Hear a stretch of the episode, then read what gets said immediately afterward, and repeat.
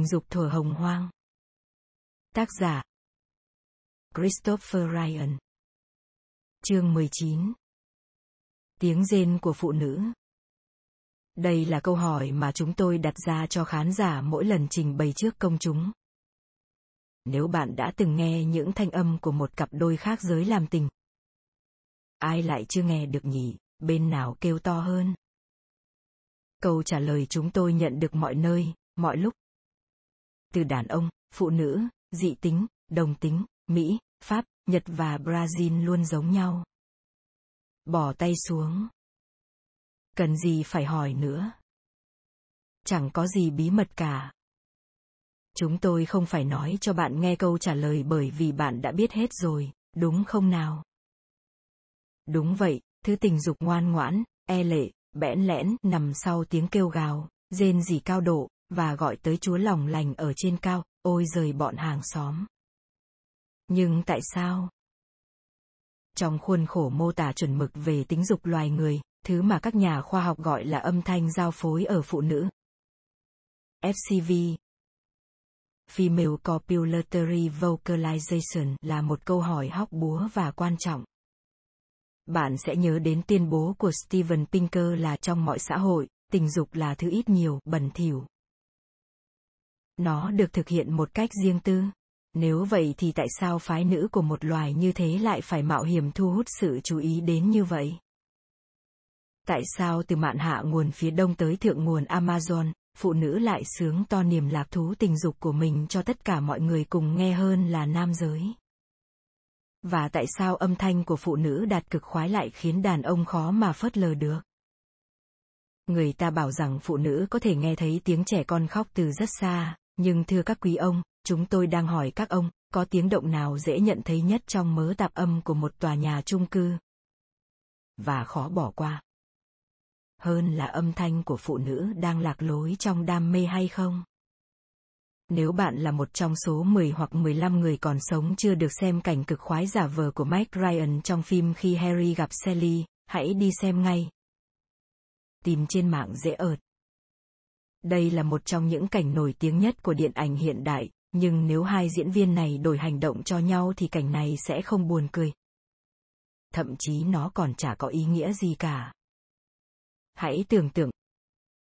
Billy Crystal ngồi bên bàn ăn nhà hàng, anh bắt đầu thở mạnh, ánh mắt có thể lảng đi đôi chút, anh cằn nhằn đôi lần, ăn một nửa cái sandwich và ngủ thiếp đi. Không có ai cười to. Thậm chí không ai trong cửa hàng đồ ăn để ý. Nếu cực khoái ở nam giới là một tiếng xoảng bị nghẹt của trũm trẻ thì cực khoái ở nữ giới là một vở opera đầy đủ. Đầy những tiếng kêu gào, la hét, ngân nga, mọi người cầm giáo đứng quanh, và tiếng đập bàn chắc chắn sẽ khiến cho ngay cả quán ăn ồn ào nhất New York cũng phải im lặng. Tiếng rên rỉ đê mê của phụ nữ không phải là một hiện tượng hiện đại. Kama Sutra chứa đựng những ví dụ cổ xưa về âm thanh giao phối của phụ nữ trên phương diện kỹ thuật tình dục, phân loại một cái chuồng chim nhốt các biểu hiện đê mê mà phụ nữ có thể chọn ra. Với rất nhiều tiếng rên rỉ, cô ấy có thể sử dụng, tùy theo trí tưởng tượng của mình, tiếng kêu của chim bồ câu, chim cu cu, chim cu xanh, vẹt, ong, họa mi, ngỗng, vịt và gà gô. Ngỗng ư. Hãy kêu lên nếu bạn thích tình dục. Nhưng bên cạnh kỹ thuật tình dục của sân nuôi gà vịt, sẽ là vô nghĩa khi giới nữ của một loài đơn phối kêu gọi sự chú ý về bản thân trong lúc giao phối. Mặt khác, nếu hàng nghìn thế hệ đa phối được xây dựng vào trong hoạt động tính dục của con người hiện đại, chúng ta sẽ thấy rất rõ ý nghĩa của tiếng kêu này là gì.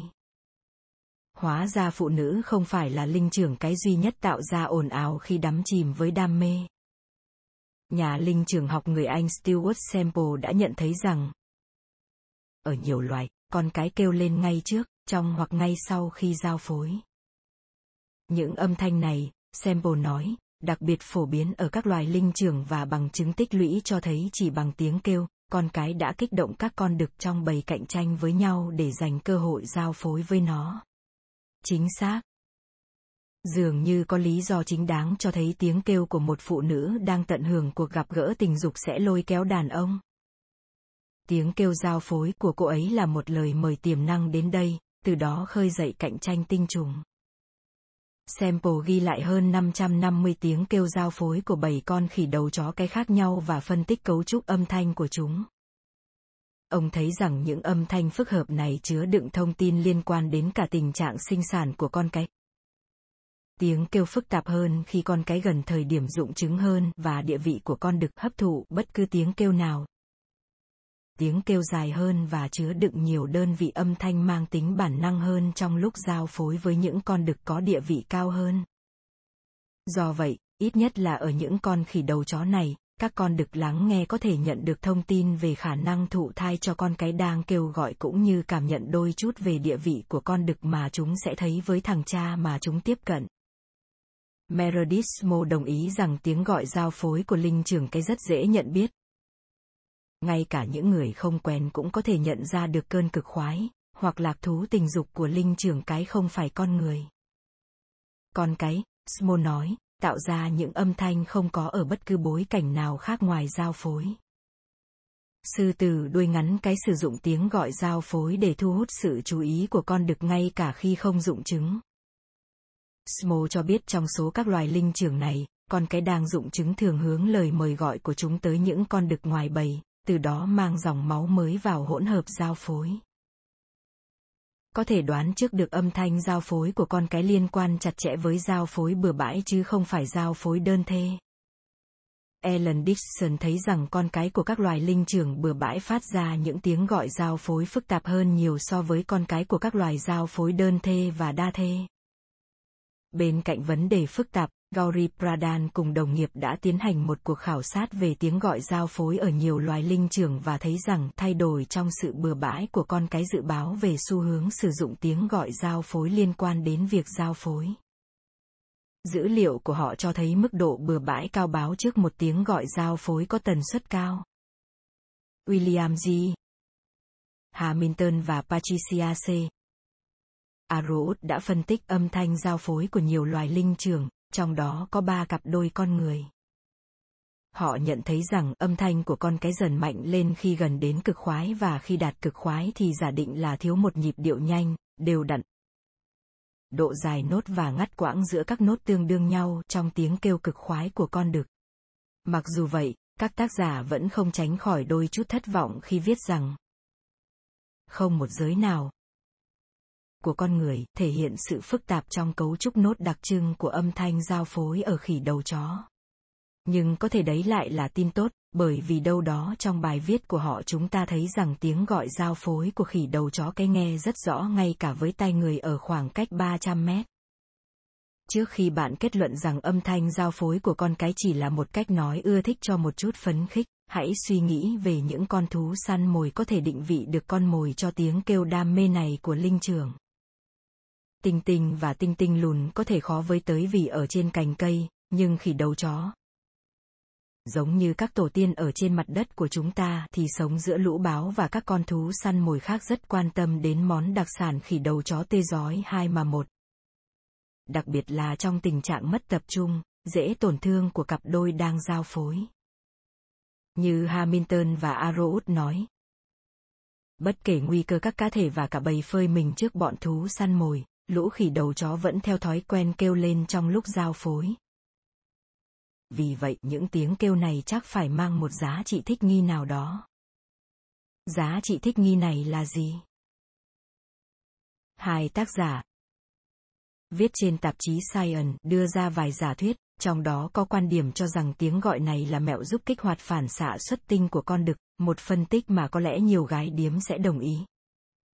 Có thể ý tưởng này cũng có phần nào đúng, nhưng ngay cả vậy thì linh trưởng đực không nổi tiếng trong việc cần đến nhiều trợ giúp để kích hoạt phản xạ xuất tinh của mình.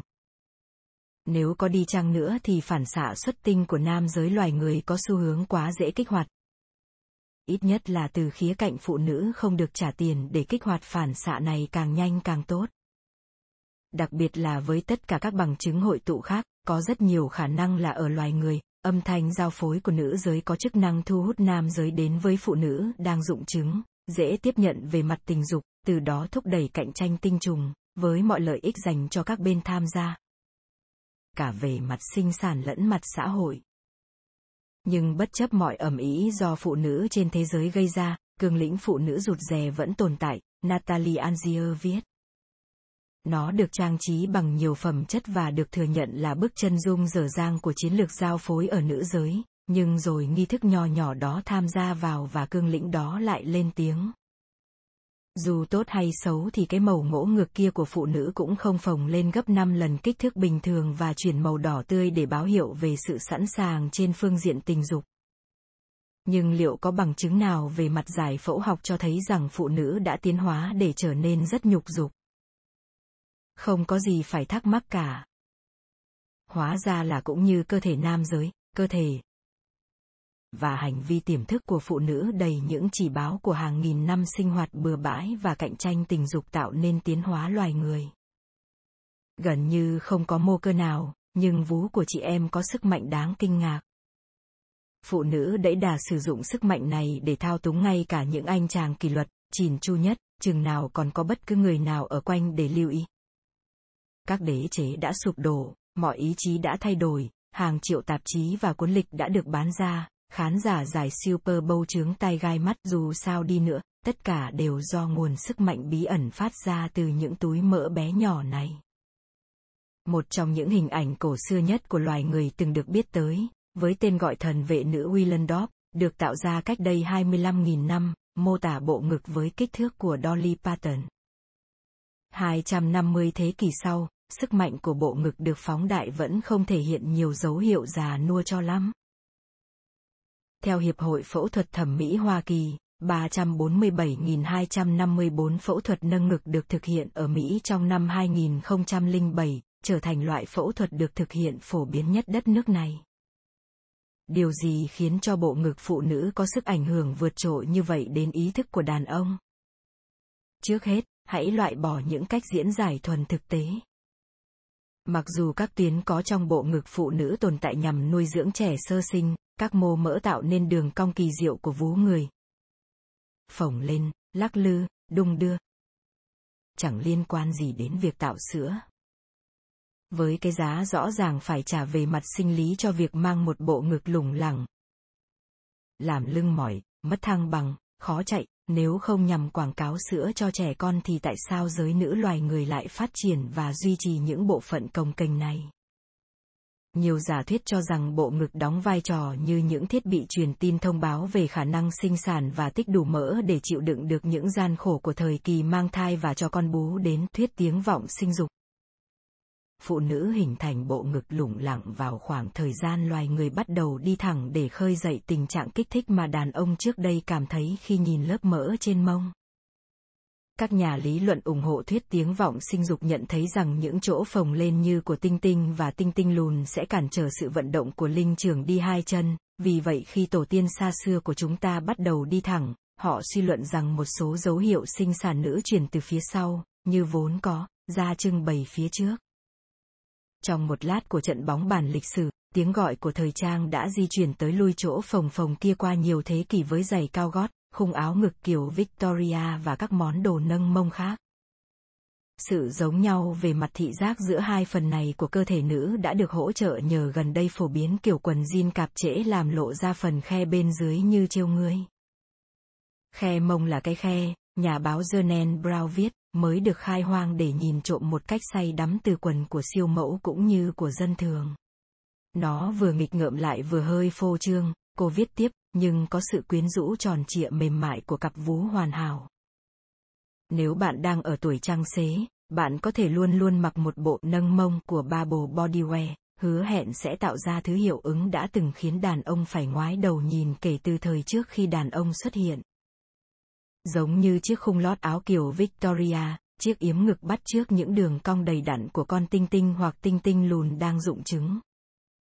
Nói đến trang xế, cần phải lưu ý rằng trừ phi bộ ngực được nâng bằng phương pháp nhân tạo, giống như khả năng sinh sản của phụ nữ kém dần theo tuổi tác, bộ ngực của cô ta cũng vậy.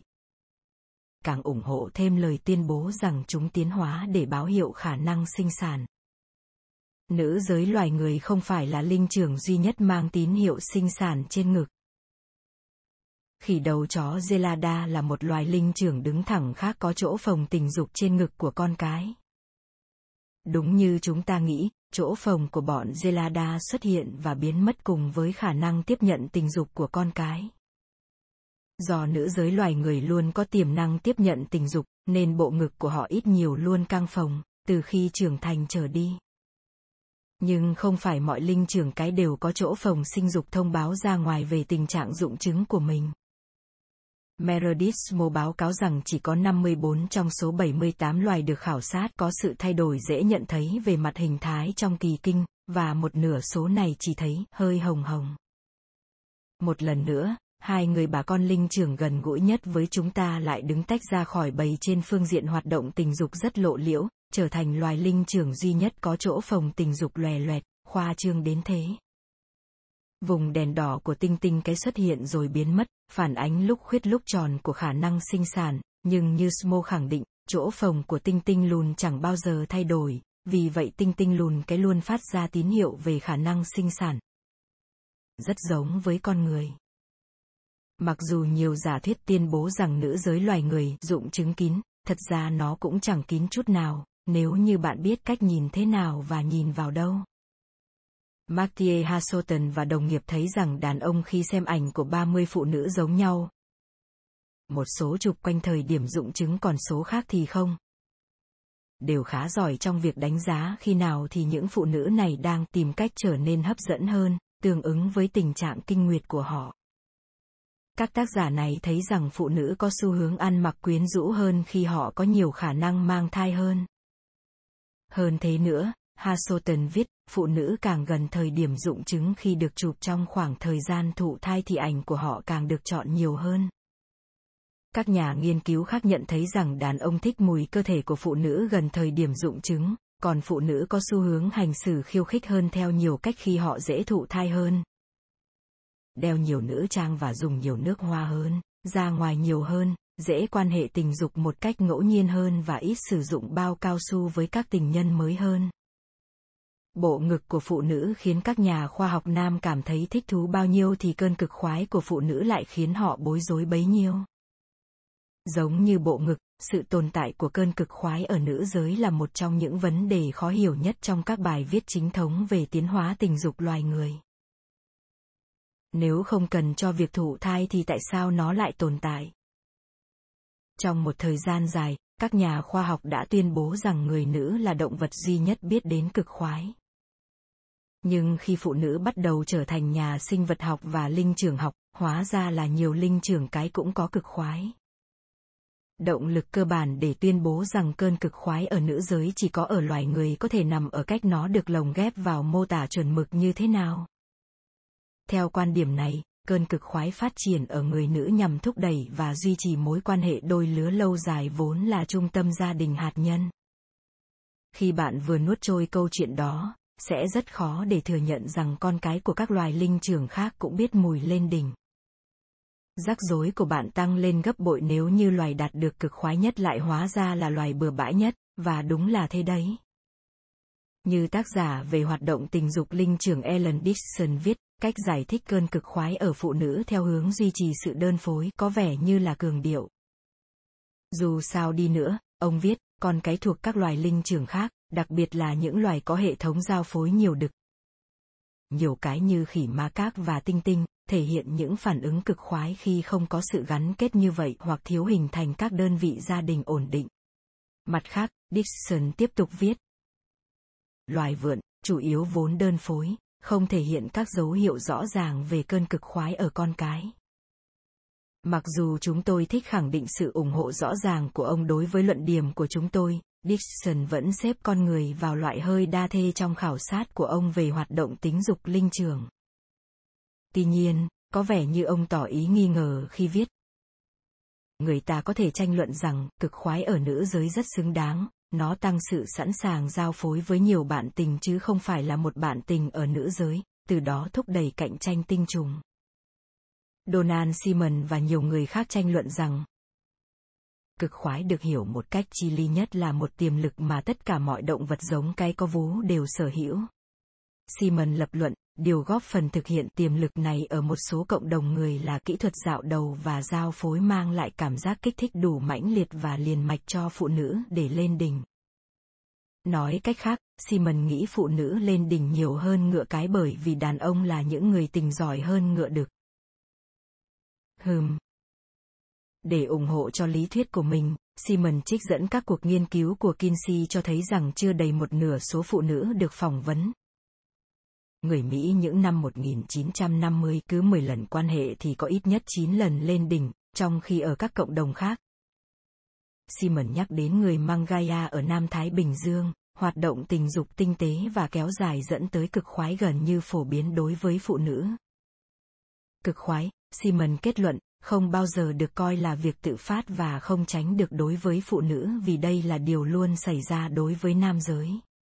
Đối với Simon, Stephen Jago, Elizabeth Lloyd và những người khác, một số phụ nữ đôi khi lên đỉnh trong khi tất cả đàn ông luôn luôn đạt được. Đối với họ, cực khoái ở phụ nữ giống như núm vú của đàn ông. Sự trùng lập về mặt cấu trúc không có chức năng ở giới này nhưng lại mang tính chất sống còn ở giới khác. Với mọi năng lượng cần có để đạt được điều đó, thật đáng ngạc nhiên khi bộ phận sinh dục của nữ giới lại không phải là địa chỉ đặc biệt chào đón đối với các tế bào tinh trùng. Các nhà nghiên cứu Robin Baker và Mark Bailey thấy rằng khoảng 35% số tinh trùng bị đuổi cổ trong vòng nửa giờ giao hợp và số còn lại lâm vào cảnh màn trời chiếu đất. Cơ thể nữ giới đón nhận tinh trùng với tư cách các kháng nguyên. Dị thể nên chúng bị tấn công bởi các bạch cầu chống tinh trùng với tỷ lệ so với tinh trùng là 100, 1. Cứ 14 triệu tinh trùng người phóng ra mới có một tinh trùng có khả năng chạm tới vòi trứng. Bên cạnh những rào cản do cơ thể nữ đặt ra, ngay cả số ít tinh trùng may mắn vẫn phải cạnh tranh với những con đực khác.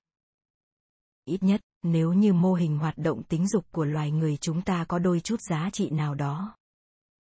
Nhưng trong khi đặt ra rào cản với hầu hết tinh trùng thì cơ thể phụ nữ đồng thời chọn cách hỗ trợ số còn lại có bằng chứng ấn tượng cho thấy rằng hệ thống sinh sản của phụ nữ có khả năng phán đoán tinh tế dựa trên dấu hiệu hóa học của tế bào tinh trùng thuộc các anh chàng khác nhau.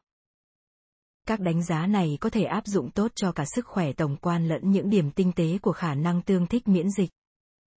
Khả năng tương thích di truyền của các anh chàng khác nhau đối với một phụ nữ cụ thể có nghĩa là chất lượng tinh trùng mang đặc tính tương đối. Do vậy, như NPG giải thích, phụ nữ có thể được hưởng lợi từ việc thu tinh trùng của nhiều đàn ông, và những phụ nữ khác nhau không nhất thiết phải được hưởng lợi từ việc giao phối với cùng một người đàn ông chất lượng cao. Đây là một luận điểm cực kỳ quan trọng. Không phải anh chàng chất lượng cao nào cũng kết hợp tốt được với bất cứ cô nàng cụ thể nào. Ngay cả ở cấp độ thuần sinh học. Do tính phức tạp của quá trình hai bộ ADN bố mẹ tương tác khi thụ thai, anh chàng nào có vẻ mang giá trị giao phối vượt trội. Hàm bệnh, cơ thể cân đối, nghề nghiệp tốt, nắm tay chắc chắn, thẻ Amex Platinum trên thực tế lại có thể kém phù hợp về mặt di chuyển đối với một cô nàng cụ thể nào đó. Vì vậy, phụ nữ và cuối cùng là con của cô ấy có thể được hưởng lợi nhờ lấy mẫu của nhiều đàn ông và bỏ mặc cho hệ thống sinh sản quyết định tinh trùng của ai sẽ thụ tinh cho trứng của mình. Hay nói cách khác, cơ thể của cô có thể chọn lọc thông tin tốt hơn so với đầu óc tỉnh táo của cô. Về phương diện sinh sản, sự phù hợp của các ông tổ thời tiền sử của chúng ta đã được quyết định là không nằm quá nhiều trong thế giới vật chất bên ngoài và xã hội, nơi các lý thuyết thông thường nói rằng đàn ông cạnh tranh vì bạn tình trong các cuộc chiến xúi dục nhằm đoạt lấy địa vị và của cải vật chất, mà nằm trong thế giới nội tại của bộ máy sinh sản nữ hóa ra mỗi cơ thể phụ nữ đều được trang bị các cơ chế chọn lựa người bố tiềm năng ở cấp độ tế bào. Hãy nhớ điều này khi lần tới bạn đọc được những câu đại loại như Thiên hướng tranh giành ảnh hưởng, của cải và uy tín đều chỉ là những cách mà một người đàn ông đang tự đặt mình vào để giành được phụ nữ cho giao phối, hoặc cạnh tranh giao phối sẽ bao gồm các cuộc chiến giành lấy tài nguyên mà người vợ của đàn ông cần có để nuôi con. Rất có thể đây là tình huống của đa số mọi người ngày nay, nhưng cách đây không lâu, cơ thể chúng ta đưa ra một kịch bản rất khác.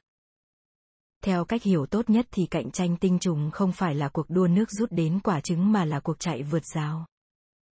Bên cạnh các bạch cầu chống tinh trùng đề cập trước đó, những trở ngại về mặt giải phẫu học và sinh lý học còn có trong âm đạo, cổ tử cung và trên bề mặt của chính quả trứng nữa. Sự phức tạp của cổ tử cung người cho thấy nó tiến hóa để lọc tinh trùng của nhiều người đàn ông. Liên quan đến khỉ ma các. Loài khỉ cực kỳ bừa bãi và con người, Dixon viết. Đối với giống khỉ macaca, mọi loài được coi là có hệ thống giao phối nhiều được nhiều cái đều có cấu trúc cổ tử cung cực kỳ phức tạp. Ông nói tiếp, bằng chứng gắn liền với loài người và khỉ ma các cái chỉ ra rằng cổ tử cung vừa đóng vai trò bộ máy lọc vừa làm bể chứa tạm thời cho tinh trùng trong lúc chúng di cư vào dạ con. Cũng như dương vật phức tạp và tinh hoàn bên ngoài ở đàn ông, thiết kế lọc tinh tế ở cổ tử cung người chỉ ra tình trạng tình dục bừa bãi ở tổ tiên chúng ta. Ý tưởng cho rằng sự lựa chọn ở phụ nữ, ý thức hoặc vô thức có thể xảy ra sau khi hoặc trong khi giao phối chứ không phải là một phần của nghi lễ tán tỉnh tiền giao phối đã lật ngược mô tả chuẩn mực từ trong ra ngoài, từ trên xuống dưới. Nếu hệ sinh sản nữ đã hình thành các cơ chế phức tạp để sàng lọc và từ chối tinh trùng của một số đàn ông trong khi hỗ trợ tinh trùng của một người khác đáp ứng được các tiêu chí mà có thể cô ấy hoàn toàn không biết, phụ nữ rụt rè của Darwin bắt đầu hiện ra đúng với bản chất. Một ảo ảnh lỗi thời nhưng Darwin có thể đã hoài nghi nhiều hơn những gì ông viết về cơ chế chọn lọc tình dục hậu giao phối. Bất cứ cuộc thảo luận nào về hành vi tình dục loài người hoặc ngụ ý tiến hóa về hình thái sinh dục của chúng ta đều hết sức gây tranh cãi vào năm 1871, nói nhẹ ra là như thế. Hãy hình dung, giống như Dixon, điều gì sẽ xảy ra nếu dòng dõi con người phô bày những chi tiết về sự tiến hóa của dương vật và tinh hoàn hoặc mô tả các tư thế và kiểu giao phối của động vật cũng như con người không ai có thể trách Darwin vì đã quyết định không đưa các vấn đề về sự tiến hóa của dương vật và âm đạo vào trong tác phẩm vốn đã mang tính chất thay đổi định kiến của ông. Nhưng một thế kỷ rưỡi là khoảng thời gian dài để sự cân nhắc và thành kiến văn hóa tiếp tục che giấu sự thật khoa học. Đối với Meredith Mo, câu chuyện về vai trò của phụ nữ trong việc thụ thai là hình ảnh thu nhỏ của mô tả chung. Bà thấy cách hiểu phổ biến về thụ thai là câu chuyện ngụ ngôn lỗi thời về hoạt động tính dục của loài người coi đàn ông là kẻ gây hấn, kẻ thuyết phục, kẻ chinh phục. Nhưng nghiên cứu gần đây về sự thụ thai ở con người cho thấy có sự đảo ngược vai trò. Smo đưa ra giả thuyết là trứng vươn ra và ôm lấy tinh trùng còn đang do dự. Sinh học phụ nữ, bà kết luận, ngay cả ở cấp độ tương tác trứng với tinh trùng, cũng không nhất thiết phải bắt theo một lập trường dễ bảo. Bên cạnh việc bao bọc lấy trứng, cổ tử cung còn phải sàng lọc hoặc hỗ trợ tinh trùng, và các cơn co thắt âm đạo có thể trục xuất tinh trùng của người này trong khi hỗ trợ tinh trùng của người khác. Cơn cực khoái của phụ nữ kích thích những thay đổi trong nồng độ axit của âm đạo. Những thay đổi này xuất hiện hỗ trợ các tế bào tinh trùng của anh chàng may mắn nào tạo ra cơn cực khoái. Môi trường tại cổ tử cung mở có tính axit cao nên đây là kẻ thù đối với tế bào tinh trùng. Độ pH kiềm của tinh dịch có thể bảo vệ được tinh trùng trong môi trường này nhưng không lâu, đa phần các tế bào tinh trùng chỉ sống trong âm đạo được vài giờ, vì vậy những thay đổi này làm biến đổi môi trường âm đạo theo hướng có lợi cho một số tinh trùng nhất định. Các lợi ích này cũng có hai mặt. Nghiên cứu gần đây cho thấy phụ nữ không dùng bao cao su có khả năng bị trầm cảm nhiều hơn so với phụ nữ dùng bao cao su hoặc không sinh hoạt tình dục. Nghiên cứu ban đầu của nhà tâm lý học Gordon Gallup đối với 293 phụ nữ. Dữ liệu khá khớp với dữ liệu của một cuộc khảo sát khác sắp được công bố, bao gồm 700 phụ nữ thấy rằng phụ nữ có thể hình thành một sự phụ thuộc hóa chất cho việc lên đỉnh mà họ có được nhờ testosterone, estrogen, prostaglandin và các hormone khác có trong tinh dịch. Các hóa chất này đi vào máu qua thành âm đạo, nếu đúng là đa phối phổ biến trong quá trình tiến hóa của loài người, sự lệch pha rõ ràng giữa phản ứng cực khoái tương đối nhanh ở nam giới và cái gọi là phản ứng trễ ở phụ nữ là điều dễ hiểu. Lưu ý phản ứng ở phụ nữ bị trễ như thế nào chỉ khi ở nam giới được coi là đúng lúc. Cơn cực khoái nhanh chóng ở nam giới giảm bớt cơ hội bị gián đoạn bởi lũ thú dữ hoặc các anh chàng khác. Sự tồn tại của kẻ nhanh nhất, trong khi phụ nữ là kẻ được hưởng lợi nhờ thực hiện việc kiểm soát hậu giao phối đối với những tinh trùng có nhiều khả năng thụ thai cho trứng của mình nhất. Prolactin và các hormone khác tiết ra lúc cực khoái kích hoạt những phản ứng khác nhau ở cả nam và nữ.